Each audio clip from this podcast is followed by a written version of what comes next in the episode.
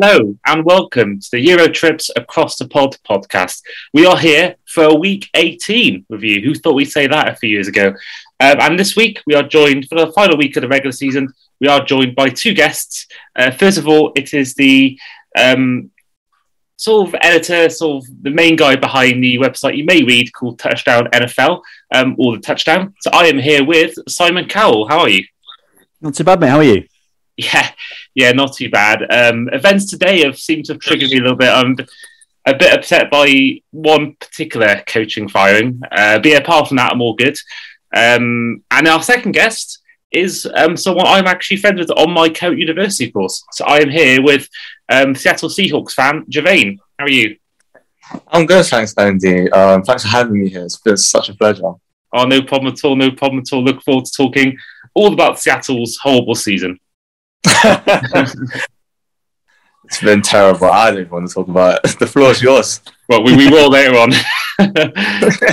um, and one thing I did, I did forgot to mention that Simon, you are a Chargers fan. Yeah, so uh, if we could just stick on Girvane's issues for the time, that'd be lovely. last last night was last, it wasn't worth staying until five a.m. for put it that way when you're in work at uh, eight thirty yeah. the next day. Yeah, no, Bru- brutal. Yeah, brutal. I mean, um, obviously, you said you're a Chargers fan. Um, so we do, we do it with every guest. Find out whenever a new guest is on the pod, we'd like to find out certain questions about why you chose the team you did and etc. So I'll go to you first, Simon. What made you a Chargers fan? So I've been watching the NFL since probably 2001, but it took me a good four or five years to choose a team. I was just, I just love the sport. I still do to this day, to be fair. Whilst I am obviously a Chargers fan, I'll watch absolutely any game anywhere. I'm not one of these people who are solely focused on one team, but I am obviously Chargers. Do bleed powder blue. Um, ever since I watched them on a Monday night football game, they, they were hosting the Indianapolis Colts, and back then Peyton Manning was the quarterback of the Colts, and the Colts were this really big team. I was just learning about the sport, really just getting into it, and uh, the plucky Chargers come in in the powder blue uniforms, looking the business, and Antonio Cromartie intercepts Peyton Manning three times in one game, one behind his head, Odell style. And then you've got uh, Darren Sproles, like five foot four inches old. Darren Sproles there taking a kickoff return, 99 yards back for a touchdown. That's like, this is my team, underdog team all the way. And ever since then, I've been a Chargers fan, and uh, it's been some tough times. And obviously, we moved from San Diego to Los Angeles, which wasn't best pleased about either. Mm. But I've, st- I've stayed the course, and it's uh, and despite last, yesterday, I think it's probably an exciting time to be a Chargers fan, and uh, the future's bright. Without doubt, and you actually picked the right quarterback in that draft. Um, um, and Girvane, uh, what made you a Seattle fan?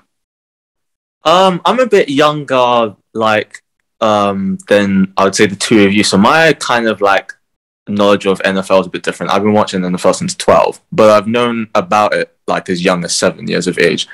Um, I picked Seattle, believe it or not, just like through Madden. I think when I was like 11, I liked the color of the team. It was just very nice. So I actually started kind of following the team, but because of how young I was at the time, I wasn't able to actually watch like any of you know the games, obviously, because you know I've got secondary school like the next morning. um, but I remember like like when my first games must have been, I think the same season um, we beat. Um, I think it was Green Bay and we the, the we had the whole like ref situation, and I think that was that was like my like first proper like you know introduction to like the whole you know kind of American football um thing. Not not just the team, but kind of like the culture of it as well. And then we'll go to back to you, Girvane, for the second question we'd like to ask.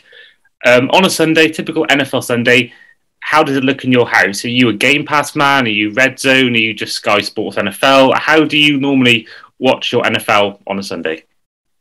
I am normally a Sky Sports man. Um, Ooh, the first one is the first person to say that. Everyone so far has been Red Zone and Game Pass. You're the very first Sky Sports NFL fan, so um, kudos. Uh, I've worked hard to get into this position. Then, um, no, I've um, I've been oh, it's obviously only just come recently. So um, before then, it would be like obviously through it would obviously be through like streaming on like you know on my laptop. Like we're we're, we're not gonna get into the know how how you stream. We sh- we should all know how the streams go. um, but yeah, it's, it's only come into Sky Sports recently, and I've been watching like literally just most, if not like every game since then. Hmm Fair enough. And how about you, Simon? Um, how do you normally like to watch your NFL on a Sunday evening? No, on my sofa with a cup of tea. Um, but I'm like Girvane, me. I'm a I'm a purist. I like to watch a game, a full game, really, if I can. Um, yesterday was an exception, obviously, when you've got so much to keep an eye on. So many games. I did flick over to the red zone on Sky Sports Mix, but yeah, usually I just like to go with whatever Sky brings, puts on the table for you. Really, it, means you get to see a, a, lot more spread of games, a lot more different teams. You know, appreciate it for what it is. Um, unless, of course, the Chargers are playing the Chiefs, at which point I'll I'll uh, digress and go away from that. But yeah, usually just whatever games they've got going on. I, I, enjoy it. I think the UK coverage it's lambasted over here. I don't know why really. If you compare it to what the Americans get to watch, you know, half of our advert breaks are filled with with analysis, with highlights from other games. You don't get that in America. You know, we, we are blessed to some extent uh, with with the way we our Sundays really fall. I know we have to stay up late if we want to catch all the action, but overall, for me, Sunday nights in front of the TV, what more could you ask for? Phenomenal. I really appreciate what, what, what kind of coverage we've got over here.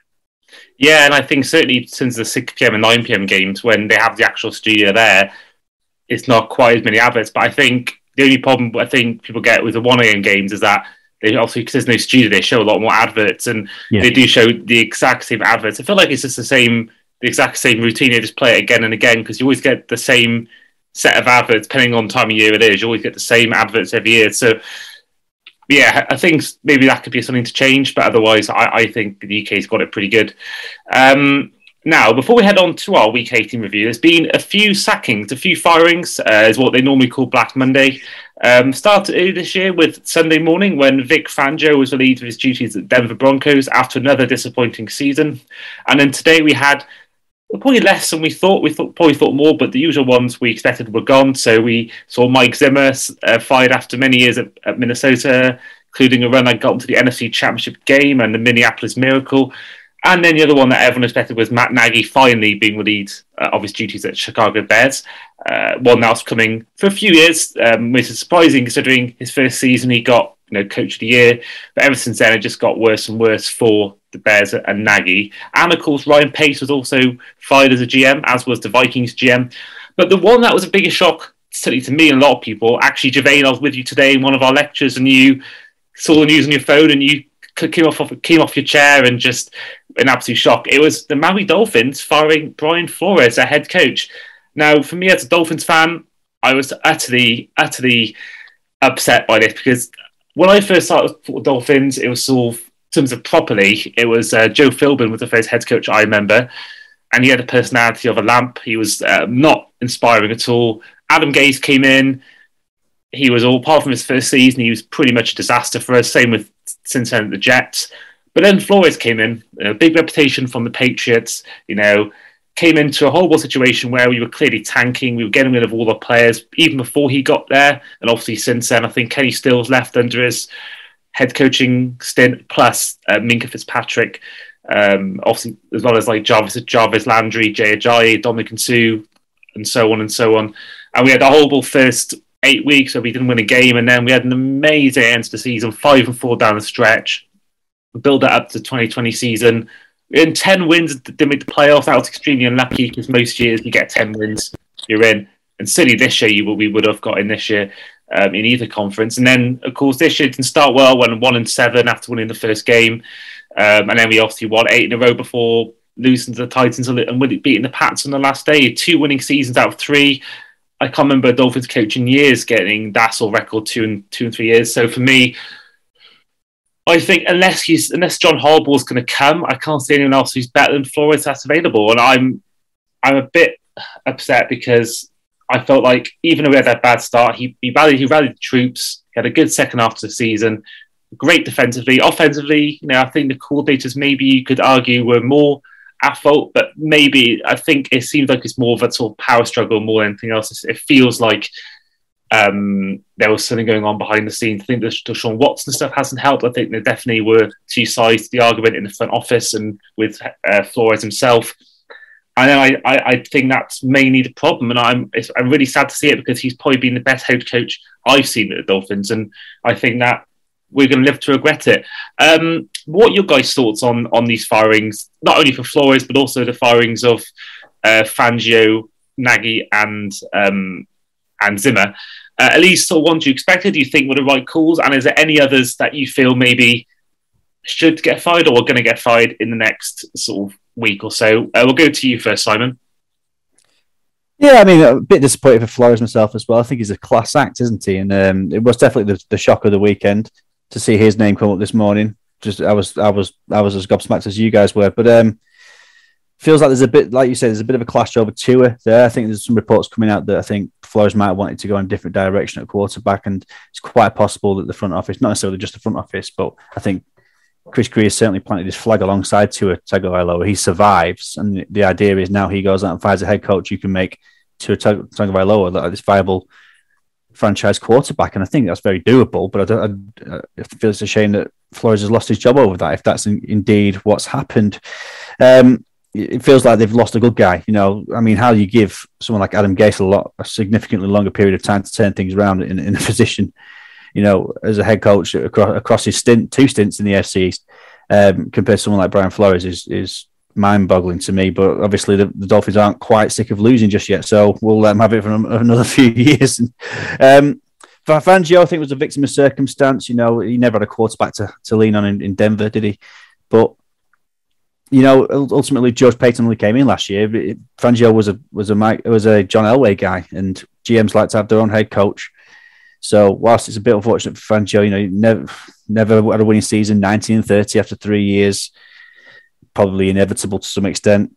Um, and Zimmer, Zimmer's got Zimmer. Probably time was up. I, lo- I love Mike Zimmer. I don't know what your guys' opinion of Mike Zimmer is. A grouchy old man on the sidelines. It's just one of uh, someone I really enjoy watching. Uh, doesn't take any messing around. Hates all the kickers if, if they dare to miss a kick. You know that kind of that kind of father figure that everyone wants to please, but no, no one ever does. You know, um, it just seemed a little bit miserable by the end of his tenure in Minnesota. It's probably time for a change. But I do feel a bit sorry for Rick Spielman, who's probably one of been the better one of the GMs for the last decade up in Minnesota, and I think he did a good job building that roster. Um, you know, the competitive and Zimmer himself had a phenomenal spell in Minnesota. Uh, 74 wins, 59 losses, playoffs three times, NFC Championship game with Case Keenum at quarterback. Lest lest we forget, you know, this is a significant uh, period in the in the Vikings' history, and it's just it's just I think they've just burned out to some extent. It took Mike Zimmer a long time to get a head coaching job. Uh, he was uh, one of the best defensive coordinators in the NFL for a long, long time at Dallas and then at Cincinnati. Um, and it probably was his grouchy just misdemeanor, just misdemeanor, demeanor that uh, meant that he never got a gig. But once he got it, he showed he can he can coach. I'm, I'm not sure what the future holds for him, but I hope we find see him on the sidelines again. I'll let uh, I don't know what Girvane thinks of Matt Nagy, but I'll, I'll, let you speak about him because I might start going on a big rant if I keep going on about him. uh my I mean, I Chicago for me as a franchise is very weird because they just seem to not get anything right when it comes to the defining piece. Mm. I feel like they had everything kind of in place. It looked like you know a few years back, you know they had they had Nagy and you know he was getting the best out of Mitch Trubisky, and I'm not a fan of Mitch Trubisky at all. I, I think he's very limited as a as a quarterback.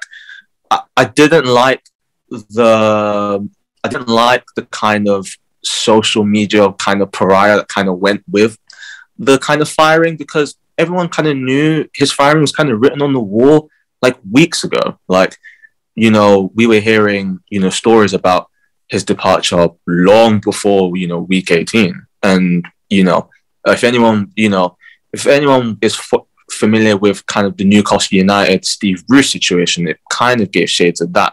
And it was just really just weird how they kind of dealt with it, in my opinion. Like, um, I felt that they could have done with better. Fair enough, if Nagy's not the guy, he's not the guy to take you forward, but don't put him in the kind of cloud of misery that you put him in. And then if you, and then even if he's not the guy, probably just fire him there and then. I don't think keeping him for another few weeks was going to really do anything. Uh, was it did you did you keep him because you believed with him currently now you could have got in like snuck in through the playoffs or not? It, it, i'm not really sure what kind of the plan was there. If you were going to fire Nagy then you know relieve him of his du- of you know his duties and kind of just basically tell you know the league that look we're not really in the kind of position that we want to be in right now but it's fine because we're kind of basically going to rebuild, but kind of not rebuild at the same time because you've got Khalil Mack there,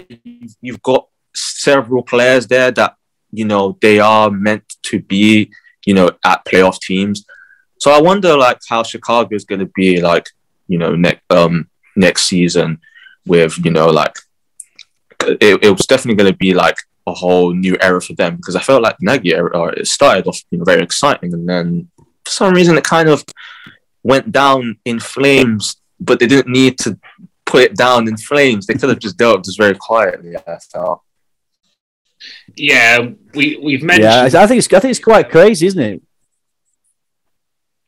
Yeah, no, I, I think that you think that, that that defense they've got, they've got some great pieces. They've got obviously Khalil Mack, they've got Akiem Hicks, Roquan Smith, Eddie Jackson. They've got some good players in that defense, and that's that team should be doing as bad as they are. So I think we mentioned Zimmer and Flores, two great defensive coaches.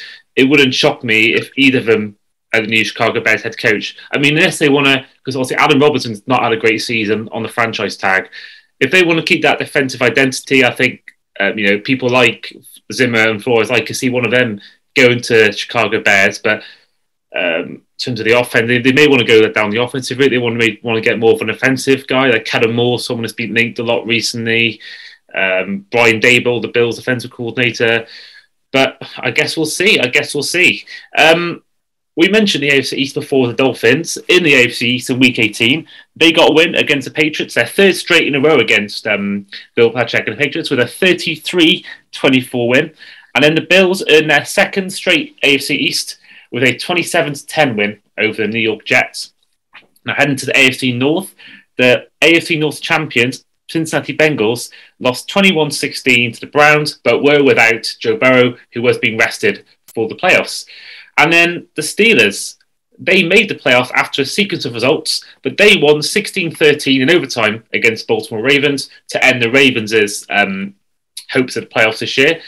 Um, for me, this was a, I think it was sort of exciting without sort of much exciting plays. Was sort of, you know, it was won by a field goal. It was a bit of a defensive shootout. Neither quarterback was really excelling. It was sort of a weird game, but the Steelers are in. Um, and this was as a result of other games we will mention later on. So Big Ben has a chance still to, you know, he has one last game at least. He had a great send off at Heinz Field in week 17.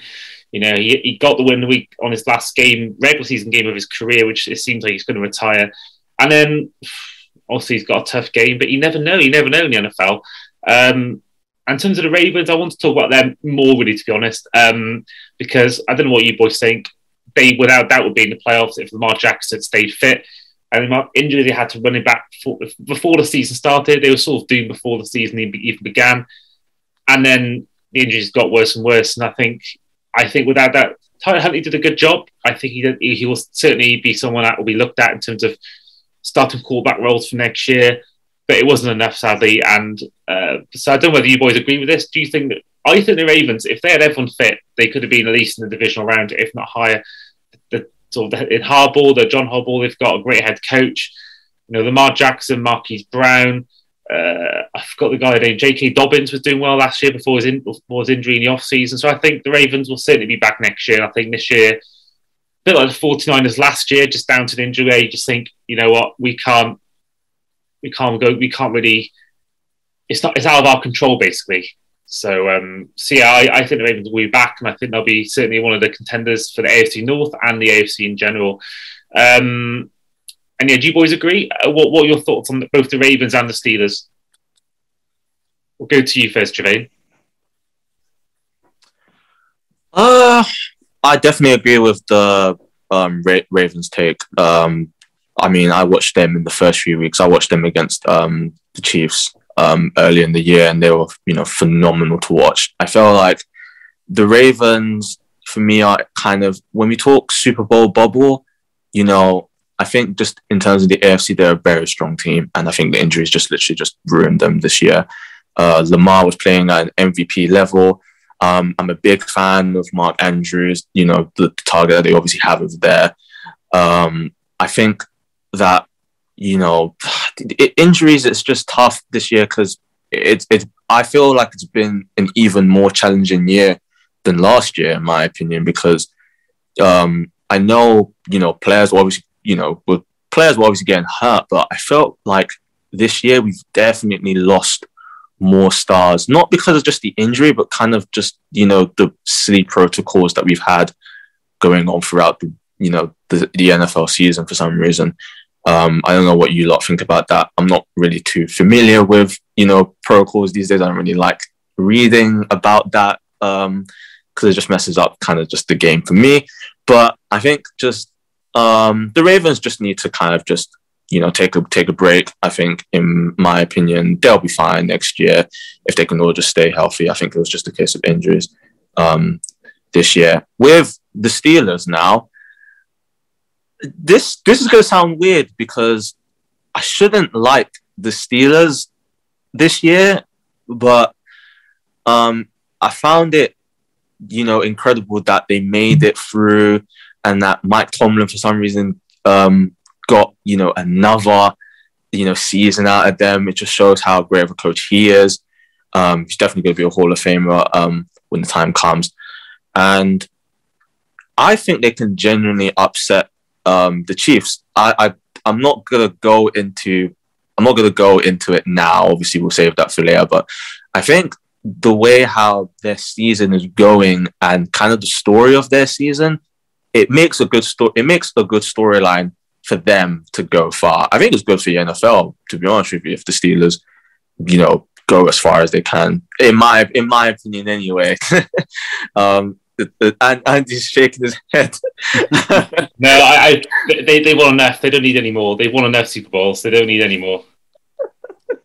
And it, I, I get it's a good thing for Big Ben, but I think if, if there were nicer people quarterback, I maybe would have a bit more, you know, a, a bit more um, supportive of the Steelers. But I'm not his biggest fan, Big Ben, both on the field and off the field. So, um, well, I, th- I, th- I think in back in the day he's a very good quarterback, but I think now he's limited. But yeah, I'm not exactly rooting for Big Ben and the Steelers, to be honest.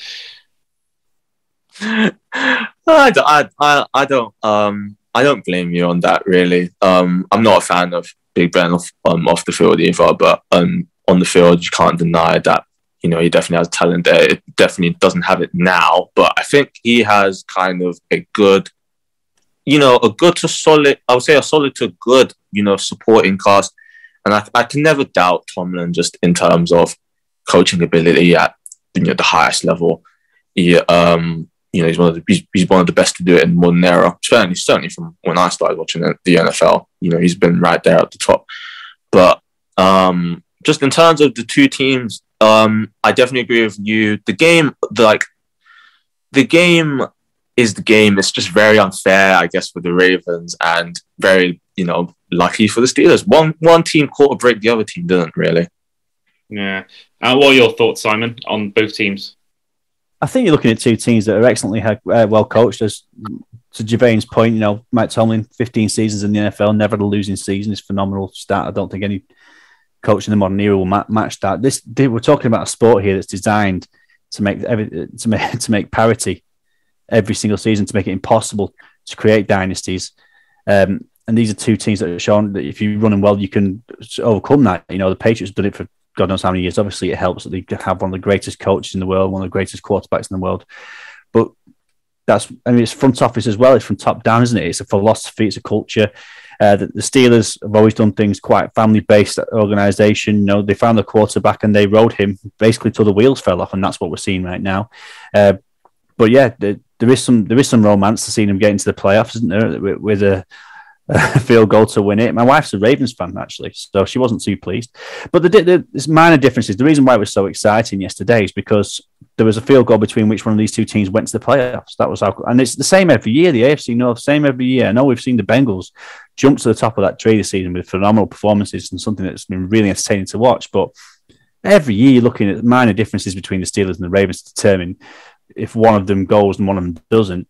You know, and uh, to the Ravens' point, obviously look at those injuries. They were using the six and seven starting quarter, the cornerbacks three weeks ago. Just phenomenal performances to even be in consideration at this stage, I think, from the Ravens. Jim Harbaugh, again, another excellent head coach, someone who proves that head coaching role isn't about always about finding that next, you know, offensive bloody coordinator who, who, who will give you all these yards like the next Mike Shanahan, uh, Kyle Shanahan, and the next Sean McVay. He he was a special teams coordinator at the Eagles. Was there John Harbaugh? Um, he's just bring puts the, he puts the players hands of his coordinator. Look how Greg Rowe, Lamar Jackson tries. If you find him getting some interviews this time, especially with a team like the Chicago Bears, for instance, because you know they're looking for someone to develop Justin Fields. Very similar skill set to Lamar, you know, very mobile quarterback, a guy with a long, elongated throwing motion who might need some help with that regard. Greg Roman could very well be interviewed for the Bears job. Um, but yeah, I'm just impressed with both these teams and how they performed. It was a it was a cagey game. I didn't really watch mo- most of it because uh, my, my mind was elsewhere at this point. But um, yeah, it's classic AFC North visceral grudge match to finish things off. And I don't, I don't, to be honest, I don't think we're going to see much, much more of, of, uh, of the Steelers beyond Super Wildcard weekend. But you know, again, what a story. Yeah, and just to mention, obviously, final word on the two on the two teams. I mean, first of all, Mike Tomlin, you've got to really praise him. In fact, he's had 15 years, you know, without a losing season, and he's had some divas. He's had Antonio Brown, Le'Veon Bell, Juju Smith-Schuster. He he's had got Chase Claypool now, and I think that he's had so many of these of these Mike Wallace. Mike, yeah, all these all these locker room cancer sort of players, and he and he's just excelled, and he's managed to get every year gets team rallying. So I think you got to really praise Mike Tomlin. And for the Ravens, I think the fourth place thing might not be the worst thing in the world because their schedule looks definitely favourable next year as a result. They get to play the Bengals, the Browns, obviously the Steelers, and then they, they play Buffalo, Miami, Atlanta, Carolina, Cincinnati, and Cleveland again, New England, New Orleans, two very inconsistent teams. Who knows will be called back next year for the Saints? They play the Jets, the Buccaneers, the Broncos, the Jags, and the Giants. So that is, on there on paper, a good seven guaranteed wins already. So I think that'll certainly help them. I think going into next season, I think that maybe it's not the worst thing. A bit like last year, Joe Burrow getting injured probably wasn't the worst thing for the Bengals because um, they got obviously the, they wouldn't have got if he if he played they wouldn't would have been bad enough to be in the fifth overall pick and they got Ja'Marr Chase. So I think sometimes injuries aren't always the worst thing in the world. Um, and one thing that you mentioned Steelers and the Ravens, there were a few records set yesterday in the NFL. Um, so TJ Watt equaled the single season record for sacks in a season with Michael Strahan with 22 and a half. Jaylen Waddle broke the most uh, rookie receptions in NFL history for a rookie season with 104. Uh, Davante Adams recorded 1,553 receiving yards. This is the most in Packers history. We mentioned Mark Andrews. He had the most receptions in Ravens history with 107. Ja'Marr Chase has the most uh, receiving yards in Bengals history with 1,455 yards. Mike Evans, the most underrated receiver in the league, now had his eighth straight season with a thousand receiving yards, the most in NFL history. And then finally, Tom Brady. He's now the second quarterback with multiple seasons of 5,000 passing yards. So well done to all those players for um, breaking those records. Now, the Steelers and Ravens were in contention for the playoffs because the Indianapolis Colts lost 26 11 to the Jacksonville Jaguars. An incredible scoreline, one that stunned everyone in the NFL. Probably the most shocking result of the season, if not last few years. And then the Titans beat the, the Texans 28 25. Uh, but going back to the Jags, they have been the ultimate party poopers this year. I mean, they beat the Bills 9 6, which seemed for a long time like it was going to be the one that potentially affected their AFC East division chances. And then they also beat us in London, a game I hate to refer to because it broke my heart when I was there. And also, they've now beaten the Colts. That stopped them getting to the playoffs when everyone thought it was a almost a guaranteed win. Um, so, in terms of this game, I, I think you can't put into words what's happened because they got you know, they, they got number one overall pick for a reason because they've been terrible all year, but they beaten the Colts and the Colts were just not the same on offense. Jonathan Taylor was completely just dealt with by the Jaguars. It's just how, how bad is it a loss is that for the Colts? It's a rough loss. It's a big. They laid an egg without a doubt about it. They've got beaten up in the land scrimmage uh, from start to finish of the game, and yes, the, the, Jaguars obviously, you know, we've seen them win a couple of games this season where they shouldn't have won. They've seen them turn it on when they, when when you least expect it, and obviously Trevor Lawrence had a phenomenal game. Uh, but for a team who's vying for a playoff place, they know they're winning, they're winning the ring. Essentially, it's already a playoff game. That that is a shocking performance, and it's quite frankly down to the fact that Jonathan Taylor has and his and his form over the last half of the season has has masked what we all know, and that is that Carson Wentz is a bang average quarterback. He just cannot do it consistently in big moments uh, ever since his injury in Philadelphia. You know whether that changed the course the direction of his career, I don't know, but he's just not done it the same as as anyone expected. And you've got a feel for Frank Reich, haven't you? Who came to that job thinking he's got one of the greatest quarterbacks in the NFL under center in Andrew Luck, and he retires within months. Then they move to Jacoby Brissett. Then it's one year rental of Philip Rivers, and now it's Carson Wentz. And that trade is looking pretty bad for for the Colts. We won't be able to get out of that anytime soon. And the Philadelphia Eagles laughing all the way to the bank with that extra first round pick they've they got off them now, which gives them three in the draft. Um, it's a poor performance. Um, they're going to be uh, Colts fans because if you gave them an opportunity to play one in week 18 to to get into the playoffs with a win, you choose a team like the two win Jacksonville Jaguars. It's that simple. I, I think they're going to be extremely disappointed with how that without that panned out.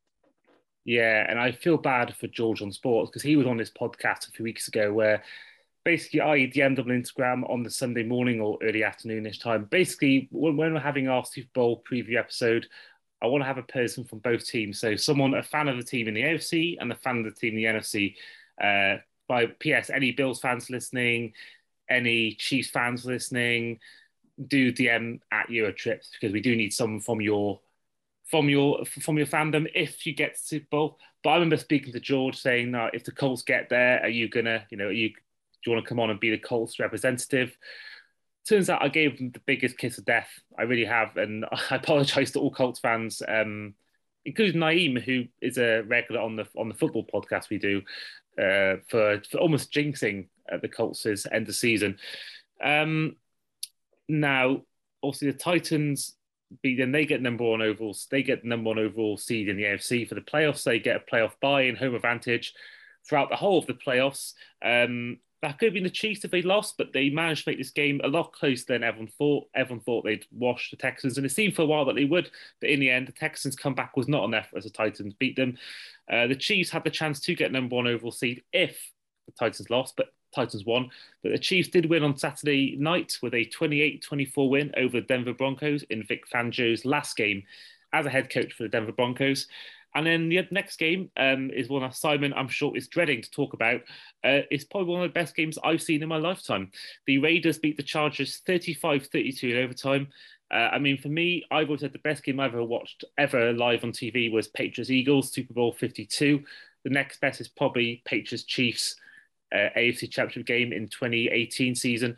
But this, this is probably the third best. I, I really think this game had everything. It had, um, first of all, plenty of points, plenty of touchdowns. Um, and it had sort of the whole tactical side of things with the timeouts and overtime. And I just there's nothing this game didn't have for me.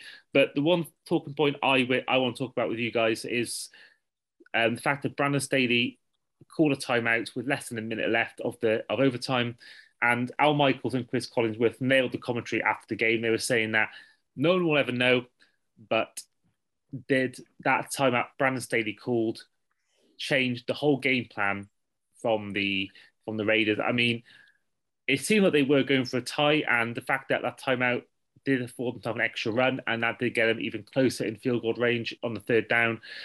And I'll go to you first, um, Simon. So, first of all, I can't imagine. I mean, at least for me as a Dolphins fan, I had that horrible feeling, but at least we were, we were out of it in the last day. We didn't have that sort of heartbreak that you did. So, that must be. I, I couldn't imagine what you're going through right now.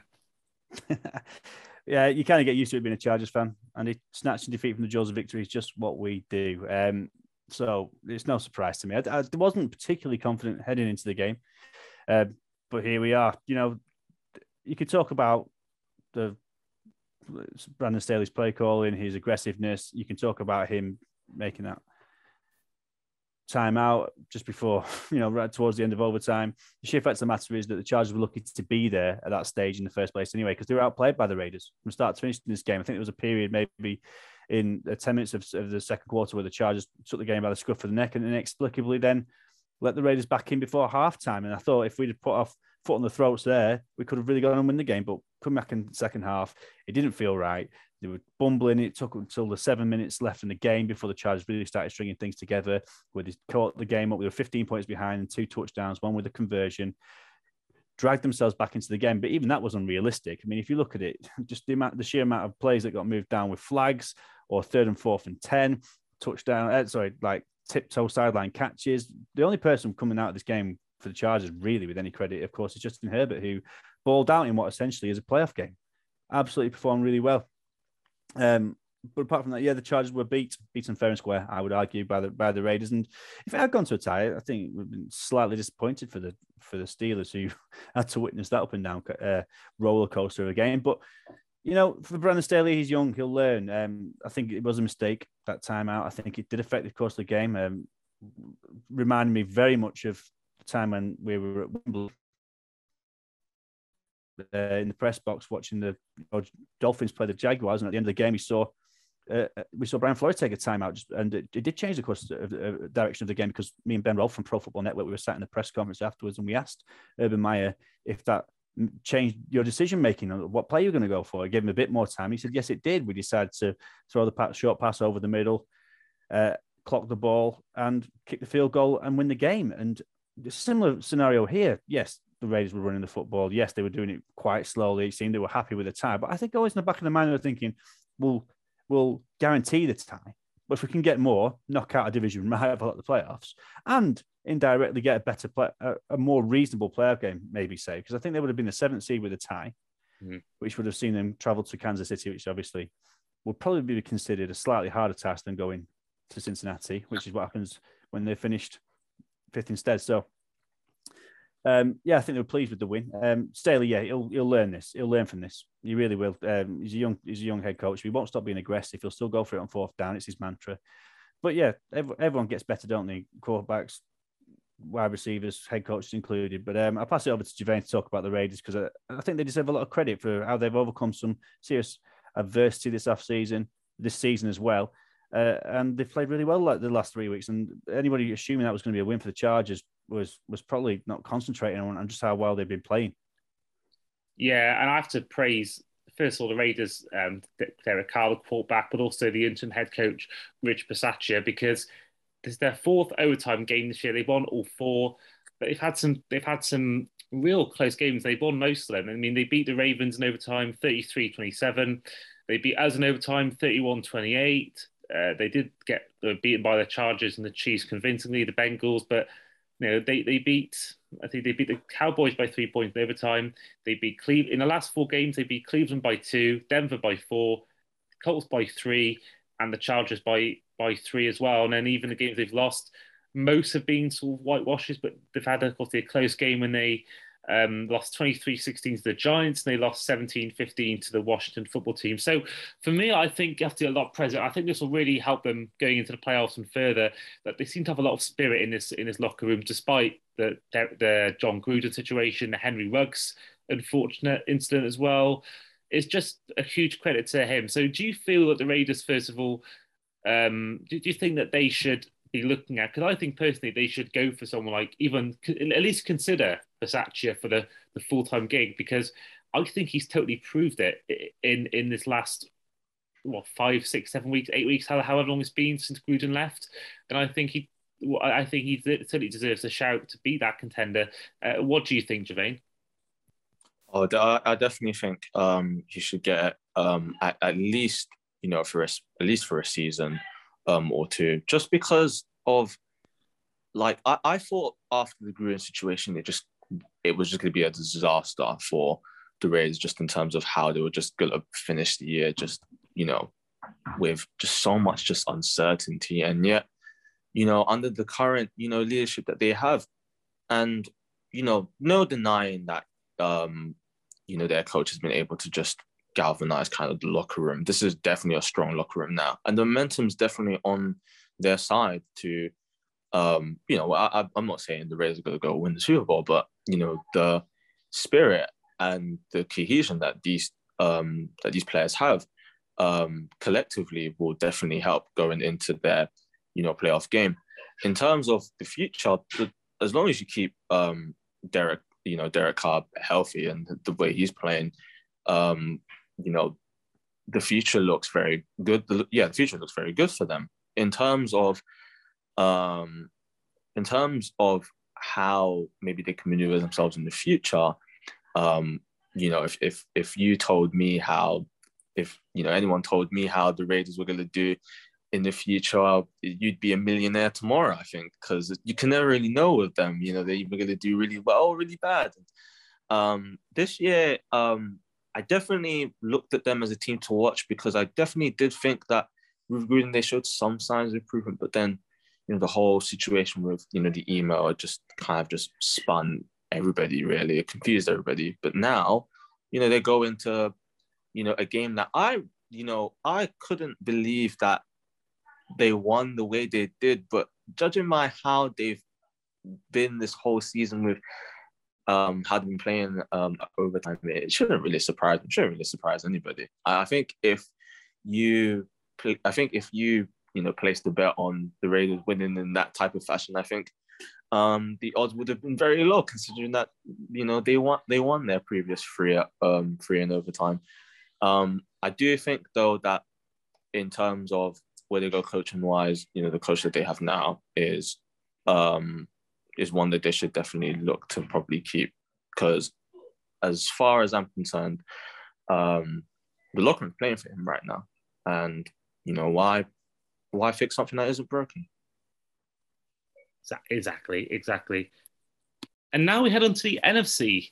Uh, in the NFC East, the Cowboys thrashed the Eagles, what seemed B team, 51 26. Hmm. and the Washington football team beat the New York Giants 22 7. And in the NFC North, the Bears, uh, sorry, the Vikings beat the Bears 31 17 in the last game for both head coaches involved in this game. And then the Lions beat the Packers 37 30. Uh, which surprised me because half the game Aaron Rodgers was playing. Um, just a quick note on the Lions. I think I did a tweet on it yesterday. I think the Lions have the potential to shock the world next season. And I actually, um, a little disclaimer already, uh, when we do our season predictions next year, our episode, I will put the Lions as my surprise team, unless something drastically changes, because I do like what Dan Campbell's done. I think he's really, you know, in what's with a really limited team, you know, not many known wide receivers. He's found us an absolute gem in Amon-Ra St. Brown.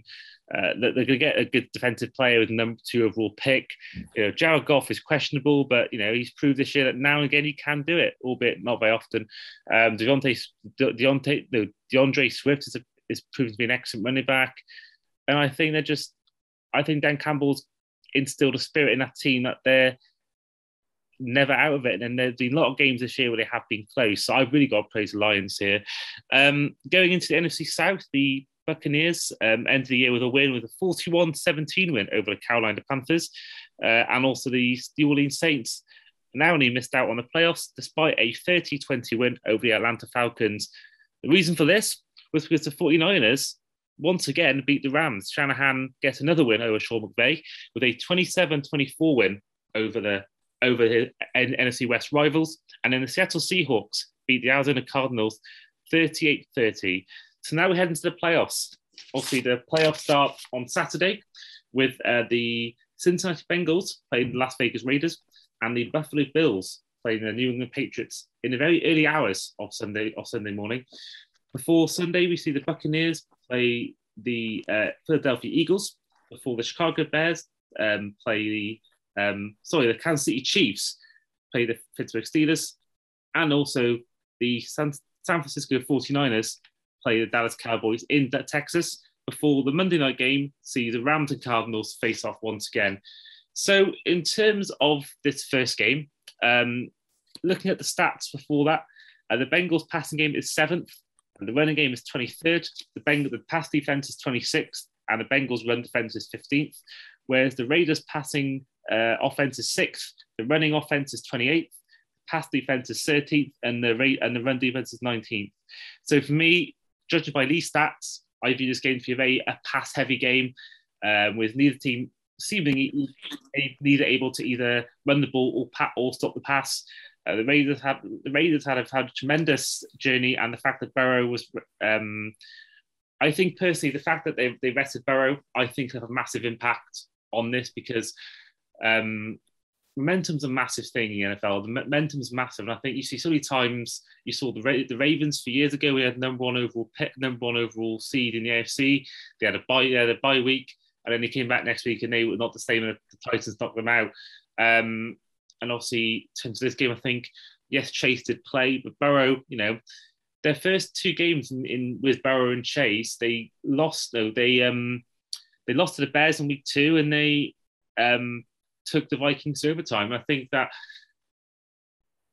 the NFL is so much about, you know, it's about learning your playbook, about learning your offensive schemes. It takes a long time to get adjusted to things. I think a week off can really affect the team's momentum. And I think this this is why I think the Raiders are going to win this game. I've got them down as a 30 24 winners. I, I think that the Raiders are in, are in good form. They've got momentum on their side. You know, they've had the they've had they we mentioned just now they've all the adversity they faced they seem to be really just together. And i think that whilst they probably wouldn't go further than the divisional round i i'm back in the raiders to beat the bengals 30-24 um, so we'll go to you first Girvane. what's your predictions for this game? Oh well i have i have the bengals actually just winning this. I just think that um you know the, the raiders um for them you know, they need to, you know, they, they really need to get physical with, with Burrow. I think with I think for the Bengals to win, they need to keep Burrow upright. It it looks like obviously they rested him, so it's good that they've kept him, you know, hundred percent. Um, it, it'd be very interesting though because this is like Burrow's like first like big game. See how he handles this, just from a just from a pressure point of view. Um, I'd love to see how he handles it all. Um, I really want it to go well for him. I've, I've actually enjoyed Burrow, obviously, since his um, days days at college football. Um, so I have the Bengals kind of um, edging them out just a bit slowly. I do see this game being um, pass heavy, um, but I don't really see I, I don't really see a high scoring game um, that um, Andy suggested. So I'm gonna go with um, I'm I'm gonna go with a 17-10 win for the Bengals. Um, just enough um, for them to get through and hopefully break their you know playoff uh, their you know their playoff drought that they had that they that they do have.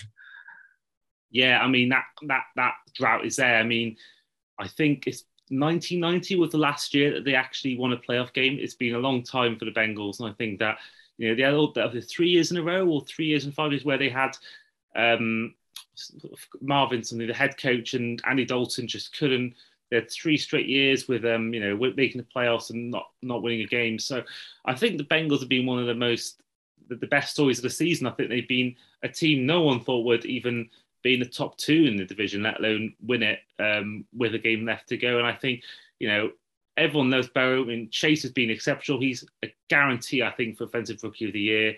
And I think they're a team that everyone enjoys watching. They've got exciting sort of. Whilst I don't think Zac Taylor is an amazing head coach, um, they seem to be playing exciting stuff. And I, I think the Bengals are someone I think a lot of neutrals want to do well, including myself. Um, Simon, what are your thoughts on this game and what are your predictions as to who will win? Uh, it's going to be a tight one, isn't it? Let's be honest. Um, Raiders have done well to get there. The Bengals have done well to get there. Neither are play, predicted before the start of the season that they'd be in the playoffs, but here we are. Um, yeah, it's a bit, it is a bit imagine if the Bengals win the first playoff game under Zac Taylor after what was it, almost 15 seasons with Marvin Lewis, not been able to break that duck. Uh, he'll be crying over over in Arizona where he's working right now. Yeah, I feel a bit sorry for him, but um, I do think the Bengals will come out on top. Um, I think it'll be a balanced offense. These two running games may, might not have impressed across the course of the season, but both of them have got better the last six, seven weeks. We've seen Josh Jacobs, obviously, the last two weeks looking like a guy we saw in, as a rookie, and uh, Mixon as well, of course, for the Bengals. He he, he doesn't seem to start off hot in games, but he, he takes a low once the Bengals have got a lead. So if the Bengals have got a lead, this one could be over quite quickly. Um, but I'm not sure. I'm not sure that's going to be the case. As much as I like the Bengals uh, offense, I don't think they'll be able to just accelerate away from, from the Raiders as quickly as they want to. But I still think they'll, they'll win by, by three points. But um, this is possibly the playoff game I'm looking forward to the most. I think because seeing the Bengals be so successful, like you say, for the neutral has been entertaining, and the Raiders are a, a worthy opponent and give them a good game. And your score prediction? Oh, God knows. I didn't know we were doing this. Let's let's just go 24 21. Cincinnati. Fantastic. Fantastic. Um, so the next game we'll see is the Bills against the Patriots at 1.15 in the morning, UK time. Um, in terms of the passing game, uh, the Bills are ninth, where the Patriots are 14th. In terms of the rushing offense, the Bills are sixth, whereas the Patriots are eighth. In terms of the passing defense, the Bills are first and the Patriots are second. So the two best teams are stopping the pass.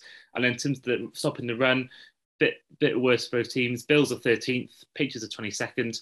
For me, I think this is an easy win for Buffalo. Um, I know the Patriots have a, have a good year, but they haven't clicked. I think in recent weeks they haven't been. They had that mid-season sort of run where they beat the beat the Bills with only what you know, two or three yards or two or three um, attempts or something like that. Um, but I think, judging by the fact that you know both teams seem to be good at stopping the pass, I think we'll see people like Devin Singletary and um, what's named the the Patriots running back. His name has completely lost my mind. Um, Harris, uh, Damien Harris. Uh, yeah, Davis. I think both of them can have good games. I think this will be a chance for both teams to sort of establish a run game. I think the Bills can do this through Singletary or Josh Allen, um, both capable. Uh, whereas I think the, the offense of the Patriots will run purely through Damien Harris. Um, but I think the Bills have just got, you know, I think the Patriots will, will give them a good game. I think it won't be a one sided affair. I think it'll be a tight game. Uh, I see the Bills just purely for just the better roster overall um, and the more the more depth they've got in terms of it on that defensive line for the Bills. Uh, I've got the Bills winning this 27 17. Uh, we'll go to you first, Simon. Uh, what are your thoughts ahead of this game and your predictions? I think that win for Buffalo over New England a couple of weeks ago was crucial mentally for them. I think they know they can beat them. I think that's the key because I had the Patriots actually going back to the Super Bowl this season. I thought they'd done an excellent job in the off season, but I'm going to change my mind here. Uh, the way they performed, I know the I know the Buffalo didn't look great against the Jets. I think they might have kind of already had their minds cast to, to playoffs. Uh, the Patriots haven't particularly been good the last two three weeks either, which is interesting. But yeah, for me, the Buffalo, I think Buffalo Bills know they can beat them. I think they've got the better passing game, the better weapons, and in a, in a tough stadium to go and play in, I think they're going to probably come out on top, maybe by two scores, maybe 28-14 for me. 28-14 to the Bills. Um, and then Girvane, is it going to be a clean sweep? Are you saying the Bills as well? Unfortunately, not. I I'm sorry. I have to go with the I have to go with the Patriots here, and just for the one man and one man alone is, is Bill Belichick going against Bill Belichick is like lying to God, and I do that all the time anyway. So it's just like I think with the pitch, I could just seem to never count them out, even though um, I, am not a Patriots guy, by the way. I do not. I despise that team. Um, they give me P- uh, they give me PTSD literally every day of that Malcolm Butler deception. Um, we'll never recover from that, never.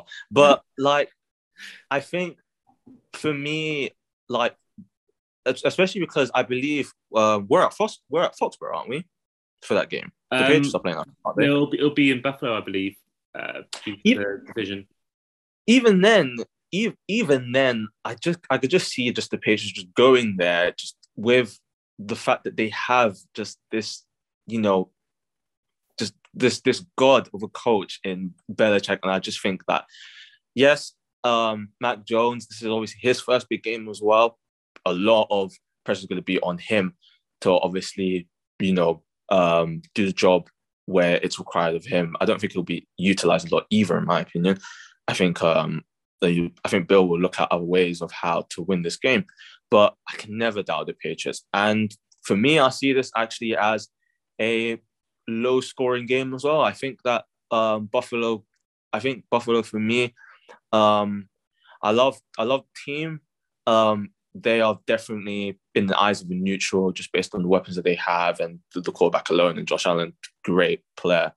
Um, I, I, just think though that in the and when it comes to the big games, I can't go against Bill. It's just it's sinful to do it. So for me, I'm gonna go with a um I, i am gonna go with a 13-10 in this game um, pretty much because I think it's just going to be low scoring. I think they're really gonna um, the Patriots are really gonna annoy the Bills, and I think they're gonna come there and you know spoil the party. I believe. Yeah, I, I think that no one will be shocked if that happens. I think that there's one man you'd bet on to win a to win a playoff game to the head coaches. As good as Sean McDermott is as a head coach, Bill Belichick is just another level. So yeah, I, I can't see anything else, but I, I can see totally why you think that. Um, Buccaneers Eagles. This is a 6 p.m. game on the Sunday. Um, looking at the passing offense, uh, the Buccaneers are first when it comes to the passing offense, whereas the Eagles are 25th. Whereas the Eagles are first in the rushing game, whereas the Buccaneers are 26th. In terms of the passing defense, the 21st Buccaneers are, whereas the Eagles are 11th. And then the run defense, the Buccaneers are third and the Eagles are ninth. So for me, looking at that itself, you know, the Eagles' biggest threat is the run game, and that's going to be completely, you know, balanced out by the equally good run defense of the Bucks.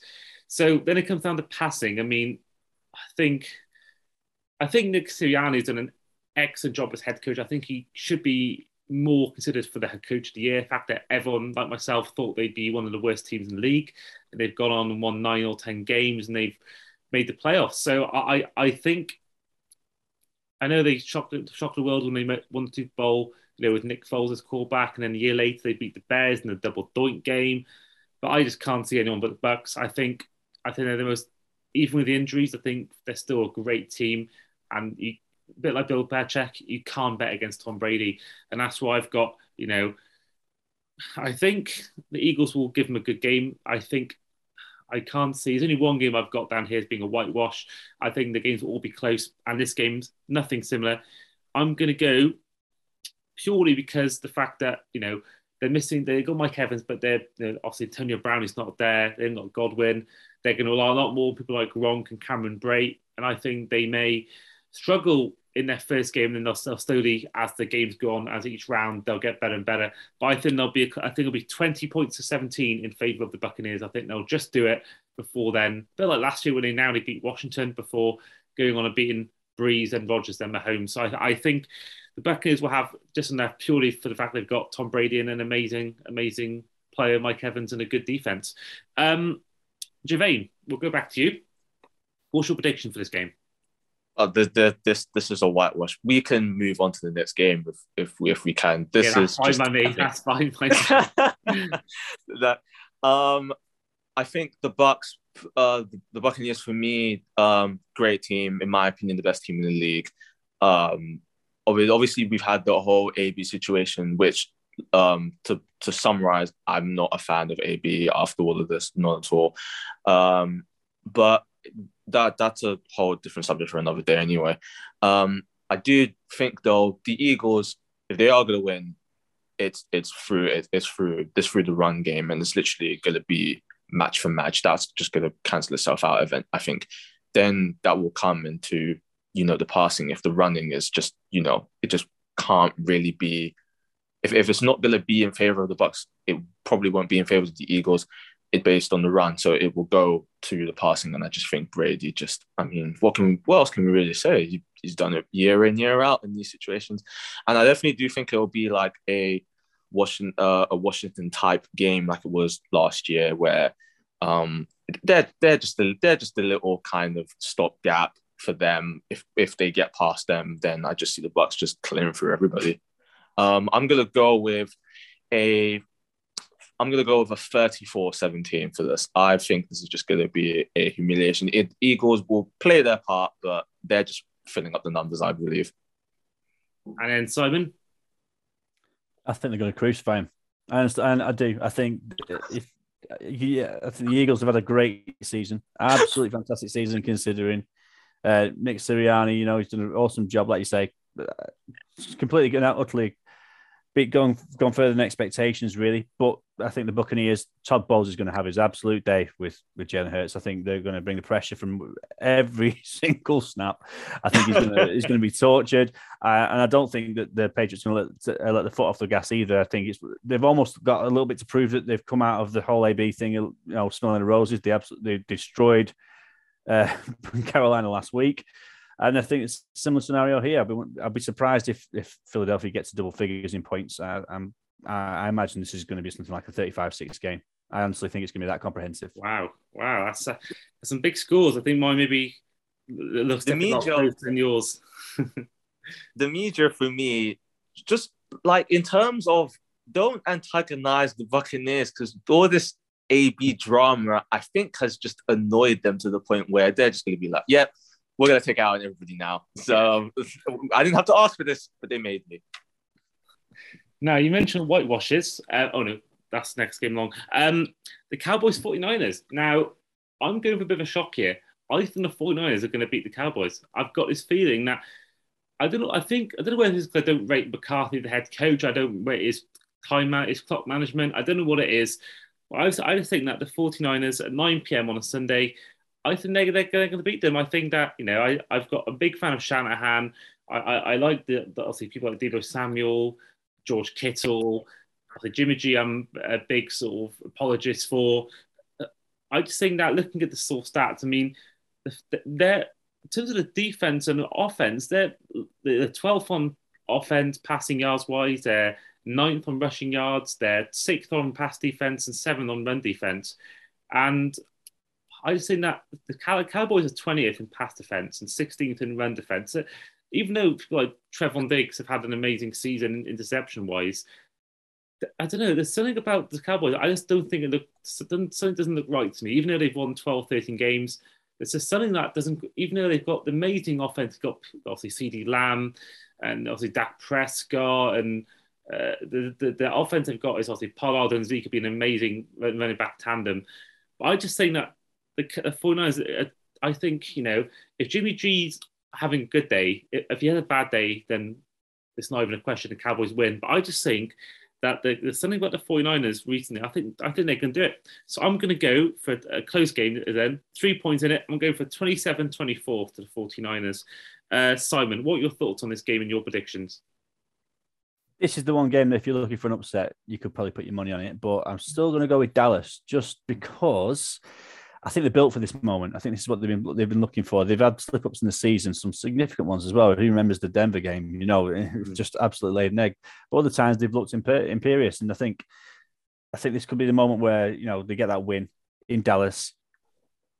As far as the 49ers are concerned, I don't think you could have asked for a better opponent, could you? Really, they've you know they've landed in the playoffs literally with the last kick of the game, uh, sneak in there, and um, to avoid Tampa Bay, to avoid the Rams, who are obviously you know a division rival, and that adds a little spice to it. I think playing the Cowboys, who are vulnerable, but I think that um, someone who's come to the fore really in the, last few weeks of the season is giving them another edge, especially with Gallup out now. Is um, Dal- is Dalton Schultz? I think this uh, tight end. They've really they've really started stringing some good passing game to get together across the middle. I think it's a possibly some mistakes last game, didn't they? Uh, for the Rams to try to target Ambry Thomas, which every single team's been doing against the uh, 49ers weak 49ers secondary. But um, he stepped up. So maybe it's in the middle of the fields where they, where they win the game. But I'm going to match the score, but just edge it to the Cowboys. I think 27 24 to the Cowboys. And Girvane? Oh, well, um, I'm, I reckon the 49ers win. I just think that, yes, this, mo- this moment is definitely built for the Cowboys, but I just love seeing the Cowboys even mess up the most perfect of perfect of situations. And I think, um, you know, if the, don't don't get me wrong, the Cowboys can definitely win. If your your how to win a playoff game 101 is definitely harass Jimmy G um, in in that game and him alone probably. Um, for the 49ers though, I just I just love um, I just love their defense and Jimmy can just do just enough to um, get the win. So I'm actually going to have the same score prediction as you, Andy. Um, Fantastic. In, in 49ers. Brilliant. And the next game, obviously Sunday night football, 1.15 a.m. for us UK fans. It's the Chiefs against the Pittsburgh Steelers. I mean, this, for me, this is not even need any explanation. Chiefs win this easily, absolute landslide. Steelers are the worst team, bit like the Bears last year, the team that got in when no one really thinks really good. Um, so I'm going for 30, a 30 points to nine win for the Chiefs. I think the Steelers will absolutely stink the place out. I think the Chiefs, even though they've, you know, they've gone back to their old ways defensively last couple of weeks have not been as near as good. I think they'll have enough. I think they'll, they'll be too strong for the Pittsburgh Steelers and bye bye Ben. The 30 points to nine. Uh, Girvane, what are you thinking for this game? Oh, I mean, first of all, what a good list of games we have. Roger Goodell, take my money. Um, I don't know. I would definitely gonna. I'm definitely gonna go with the Chiefs win. Although I do think the Steelers early on might put the pressure on the Chiefs, just frustrate the middle. I I have kind of, I have kind of the way how the Chiefs beat the Bills um, in the uh, AFC Championship game. I have a feeling that it will start like that, where the Chiefs just implode, but they somehow, not somehow, obviously they have the talent. They'll come back um, with Patrick Mahomes. Um, I think this is going to be definitely a tough watch for both fans. Um, maybe the Chiefs in the first half, Steelers more or less in the se- uh, in, in the second. It definitely bad event for me. Um, I have the score prediction thirty to fourteen for the Chiefs. And then Simon. I think this comes down to one simple way of looking at it, doesn't it? Really, uh, I think the Steelers' defense can cause Patrick Mahomes problems, but not in the same level as this revamped and revitalized Chiefs defense will cause problems for Ben Roethlisberger, and I think that's going to be the difference. I don't think it's going to be a massive scoring game, but I think similarly to Girvane, I think the Chiefs will accelerate towards the end, but I don't think they'll ever be in trouble. So I'm going to go 24-6 to the Chiefs. Fantastic. And then the final game, Monday Night Football, uh, wildcard weekend, uh, which is going to be again 1.15 a.m. for us UK fans, as the NFC West rivalry of the Los Angeles Rams and Arizona Cardinals takes another step.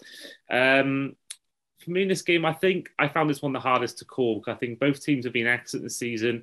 You know, Cooper Kupp's been amazing, one of the MVP contenders. You know, Kyler Murray was doing really well before the injury. He's come back and starting to win games even without DeAndre Hopkins now.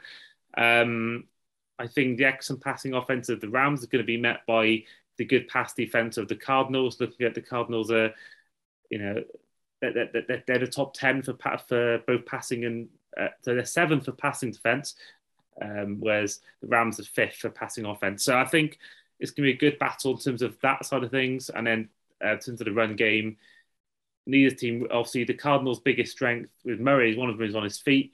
The Rams are sixth when it comes to run defense. So I think, I think it's not going to be the big game everyone thinks. I think it'll be low scoring. I, have got us down as a 13 10 win for the Rams. I, I just think that, um, I think the Rams have sort of, they were so good the first eight, nine weeks, and they've sort of been a bit hit and miss, I think, the second half of the season. And the Cardinals, you know, they did well with, with Colt McCoy's callback when Mo was injured. They've come back again. They've been inconsistent. So neither team's really gone into this postseason in tremendous form. Uh, they've been winning games, but Odell Beckham's been really good, much better than I thought um, he'd be when he joined the Rams. So I think, yeah, I think, yeah, the Rams will will just have enough to beat the Cardinals. Um, we'll go to Girvane on this one. Who have you got winning this game? Again, great game. Uh, Goodell, I will definitely give you 5,000 once this game is done. Um, I'm going to go with um, the Rams uh, with 16 to 13. They have the playmakers on both sides. Um, I think the Cardinals um, have started really well, but for some reason, just finished, you know, just a bit subpar for me. Whereas the Rams, it's you know, like you said, both teams haven't both teams are entering the game not in the best of form. But I think when you have um, when you have the better stars and these stars in in the Rams team, I feel like they definitely have the arrogance to say, "I'm going to take over the game." Um, whereas the Cardinals, it's a bit more. I feel, you know, team based, and I I do think um, Kliff King, Kingsbury, in terms of um, game plan, may be exposed here because Sean McVay um, might see this as a personal challenge in terms of two great um, two great minds. He's gonna want to prove that you know he's the you know the mastermind in the um, in the NFC. So I'm gonna go with again a 16 to 13 win for the Rams. And then finally, Simon, what's your predictions for this game? Oh, uh, Matthew Stafford's got an interception in him, hasn't he? Uh, this, this could be an interesting one. Um, he's been to the playoffs three times with the Lions, never won a game. So I think I'm going to give it to the Rams, just edge it to him, get his first win in the playoffs. Uh, well, otherwise, it's a pretty illustrious career, isn't it, really, for uh, Matthew Stafford? Like like Girvane says, I, th- I, do think the Rams have got the talent level at the moment a little bit edgy. We, we still don't know if DeAndre Hopkins is going to be back for the playoffs JJ Watt. I know they've activated him to a certain extent, but I don't know if they're going to be fit or not to play. And I think that's been the difference in in the um, Cardinals, really, just where they've tailed off a little bit. I know obviously AJ Green's come across and done an excellent job in his absence, and they've got other pieces there. And James Conner's running the football as well as any Arizona Cardinals running backs run the football for a while now, so that's looking good. Um, I think it's going to be relatively high scoring. I think it's going. I think we're looking at maybe a. Oof, how much we go here? 30 24 game. Let's call it 30 24 to the Rams. Cooper Kupp to cement his legacy as the only challenger to a quarterback for MVP this season. Perfect. So that is the conclusion of our Week 18 review and wildcard preview uh, on Euro trips across the pod. Uh, before we before we go, we will just quickly go through our predictions. So both Girvane and Simon went for the Bengals, whereas I went for the Raiders in Buffalo, New England. Both myself and, and Simon went for Buffalo, whereas Girvane chose New England. We all went for Tampa Bay, and we all went for Kansas City Chiefs in the Buccaneers, Eagles, and Chiefs uh, Pittsburgh game. And in Cowboys 49ers, both myself and Girvane went for the 49ers, and for and Simon went Dallas, and we all went the Los Angeles Rams. Now, before we do go, I will give both of you a chance to plug your social media. So I'll give you both a chance just to promote, you know, your Twitter, etc., how you want to people to find you online. So we'll go to you first, Simon. Yeah, catch me on Twitter at NFL Draft Sci. Draft week uh, season's coming up, so it's always a good time to uh, follow me. Or you can see our work over at the Touchdown at the Touchdown NFL. Of course, listen to the Collapsing Pocket podcast, which you can find on Twitter at Pocket Crumble. And then, uh, Girvane, um, let me get a chance to give your social media to the, to the audience as well. Uh, so for my social media, you can find me on Twitter at um, bjavan. You can also find um, my LinkedIn, Javan Villa, there as well. Um, I run a blog um, called Round the Keeper. It's a football blog. Um, taking a took a bit of a break, obviously, because it's a Christmas break, but I'm going to be coming back strong with some great content for 2022. And these all we, we put on our tweets anyway. When when you put the podcast on Twitter, we will put these their their, their mentions, their um, handles on the post anyway. Um, so yeah, that has been the conclusion of the Euro trips across the pod podcast. Who will join the Packers and the Titans in the divisional round of the playoff? We'll find out next week. So this has been my, my name's been Andy. This has been Girvane. This has been Simon and Stephen Ross. You're an idiot. We'll see you next week.